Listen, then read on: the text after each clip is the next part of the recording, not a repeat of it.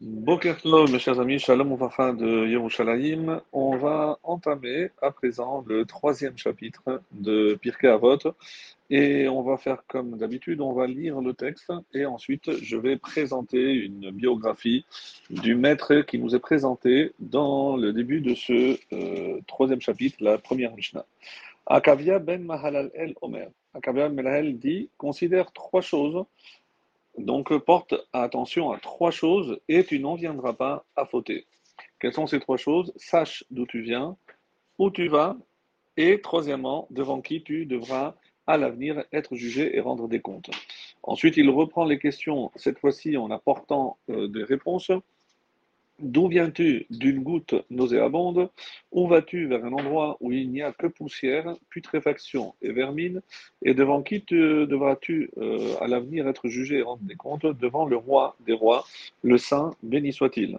Alors, euh, avant de commenter cette Mishnah, donc quelques euh, renseignements justement sur ce maître. Il a vécu à l'époque de Hillel. Donc nous sommes à peu près un siècle avant la destruction du deuxième temple. Selon certains, euh, il semblerait qu'il fut un des maîtres d'Israël avant que Shammai ne fût nommé Rédine auprès de Hillel. En fait, il est même possible que ce soit ce poste qui euh, lui fut proposé, comme c'est rapporté dans le traité de Sanhedrin 88a, après la défection de Menachem, qui fut le Beddin avant l'intronisation de Shammai. Pour revenir à Kavia Benalel, on dit que son érudition était notamment dans le domaine des lois relatives aux impuretés et euh, elle n'avait d'égal que sa piété et surtout son humilité. Il est ainsi rapporté dans le traité de Gaïm qu'il était capable de déceler 72 types d'aspects relatifs à la lèpre, dont par la Torah, et par ailleurs, il avait une très très grande érudition, une très grande connaissance des différentes couleurs relatives aux écoulements euh, de sang utérin. Et c'est comme ça qu'il est dit dans euh, la Mishnah, dans Nida, le deuxième chapitre, la Mishnah 6, qu'une perte utérine verte rendait une femme qui en était victime impure. Pourquoi? Parce que selon lui, c'était une trace de sang dont l'aspect avait dégénéré. Donc il a, il avait une connaissance vraiment impressionnante. Son humilité, caractérisée surtout par son enseignement, rapporté ici dans les Pirkei Avot, où il affirme qu'un homme n'est en définitive qu'une création venant du néant et qui retourne au néant. Eh ben, ça ne l'empêchait pas de défendre avec vigueur, d'ailleurs, souvent, les enseignements qu'il avait appris auprès de ses maîtres. Et c'est là la marque de grands sages qui savaient défendre, surtout à une époque où, comme on va le voir, ça va être contesté, la transmission de la loi orale qu'ils avaient reçue. N'oublions pas que tout était euh, fait de manière orale, et ça même au mépris de leur réputation. Il est ainsi rapporté dans le traité de Edouyot, au chapitre 5, la Mishnah 6, qu'alors qu'il s'opposait aux sages concernant la possibilité qu'une femme convertie et une servante cananéenne affranchie ait à boire les eaux amères. Donc on parle ici d'une femme soupçonnée d'avoir trompé le mari. Rappelez-vous, il fallait écrire le nom ineffable de Dieu et par dissolution, ce nom était par la suite effacé. Alors, euh, lui affirmait que celle-ci n'y était pas habilitée. Donc, euh, il fut objecté que les maîtres de génération précédentes, notamment chez Maya Aftalion, n'hésitèrent pas à faire boire ce breuvage à une certaine Karkémite, qui était une servante cananéenne affranchie, contrairement à sa position. C'est alors Kakavia Ben Malalel rétorqua au sage que cet événement ne constituait pas une preuve, en effet, il osa dire qu'en réalité, ce n'est pas des vraies eaux amères qu'ils euh, avaient, avaient, fait boire, mais un substitut. Et pourquoi? Parce que leur attitude étant dictée par le fait qu'eux-mêmes étaient convertis, ils avaient voulu, par cette décision, en quelque sorte, rehausser l'honneur des gens de leur caste, comme les esclaves affranchis ou les convertis. Et donc, imaginez, cet argument fut jugé euh, impétueux et évidemment irrespectueux par les sages. Imaginez que Shemaya Talion ait, ait, falsifié donc la preuve de la sota et ils n'hésitèrent pas à l'excommunier afin de mettre en exergue justement la gravité des propos qu'il avait tenus.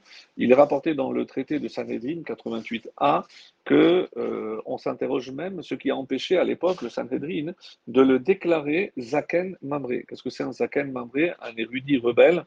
Euh, si on avait la preuve qu'il était rebelle, qu'il ne se rangeait pas à la, marge, à la vie majoritaire, donc ça aurait pu le conduire à la mort par Chenek, par strangulation. Et euh, donc on s'étonne qu'il n'ait pas, pas subi ce sort-là. Il ne faut pas voir dans cette attitude, à Dieu ne plaise, euh, une marque d'orgueil de la place de Akavia Ben Malalem, mais au contraire, c'est l'intégrité justement qui le poussait à défendre l'enseignement qu'il avait reçu de ses maîtres. Et euh, d'après lui, donc c'était la seule conclusion qui s'imposait. Il euh, proposa donc pour expliquer la décision de Shemaya Aftalion, donc le fait que pour quelles raisons ils auraient agi de la sorte. D'après Rabbi Yehuda, euh, lui, il dit que cette histoire n'a pas eu lieu avec Akavia Menalel, mais avec quelqu'un d'autre qui effectivement avait été considéré comme un, érudit rebelle. Il, s'agirait de El Hazar Ben Chanor. Et c'est l'explication pourquoi euh, lui-même, Akavia Menalel, n'a pas été euh, condamné à mort. En tout cas de cause, la Mishnah poursuit son récit en nous enseignant qu'alors qu'il était sur le point de mourir, il a appelé son fils à son chevet pour lui demander de se ranger à l'avis majoritaire des sages. Donc le, fils lui a rétorqué pourquoi, euh, si lui ne le faisait pas, ou alors s'il lui demandait pourquoi son père ne montrait pas l'exemple. Et lui aussi devait se raviser. Et c'est alors que Akavia Menanel lui a répondu que pour lui, il était impossible, non pas Chazve Shalom, qu'à Dieu ne plaise par fierté, mais du fait qu'il était le détenteur de cet enseignement de la bouche de ses maîtres. Il n'avait pas inventé. Et euh, à l'époque, donc c'était peut-être la majorité des sages qui pensaient cela, même si maintenant cette majorité avait changé et s'était rangé à la vie contraire. Donc maintenant, il appartenait à son fils, qui lui n'avait pas appris l'enseignement comme son père de la bouche de ses maîtres, de se ranger à la majorité du moment, et euh, quitte à contredire d'ailleurs son propre père euh, sur cette question-là. Son fils va accepter donc cet argument, la mort dans l'âme, il faut dire, et il lui a demandé donc de convoquer les autres sages afin qu'ils entendent de sa bouche son acceptation et le réintègrent parmi leur congrégation. Euh, fidèle à sa probité inflexible, Akabia lui a dit que seule la droiture de ses actes à venir lui permettra de réintégrer justement l'Assemblée des sages, puisque ça prouve par là que la Torah n'est pas un héritage, mais au contraire l'expression vivante de la vérité. Et juste pour euh, dire deux mots sur euh, la Mishnah, avant de terminer. Donc, on va euh, se contenter de faire euh, Bartinora. Euh, Qu'est-ce que c'est une goutte nauséabonde? Il s'agit en l'occurrence d'une goutte de liquide séminal. En effet, bien qu'au moment même de la procréation, celle-ci ne soit pas nauséabonde, mais on sait que la putréfaction intervient trois jours après, après avoir été inséminée dans la matrice de la femme, c'est le stade où elle n'est plus en mesure de procréer. Euh, Akavia ben Malal désigne néanmoins par l'expression goutte nauséabonde. Pourquoi? Car elle est susceptible de devenir fétide sur le champ, notamment lorsqu'il se trouverait à l'extérieur de la matrice de la femme. Akavia ben Malal vient ainsi nous enseigner que celui qui réalise euh, qu'il émane d'une goutte nauséabonde s'épargnera les affres de l'orgueil, de même que celui qui réalise qu'il se dirige vers un endroit de, terre, de putréfaction et de vermine, eh ben, il s'épargnera également les affres du désir ou de la convoitise de l'argent. Enfin, celui qui réalise qu'il sera à l'avenir amené à être jugé, à rendre compte devant le maître du monde, s'écartera de la faute et ne sera pas amené à se fourvoyer dans le péché. Très très bonne journée.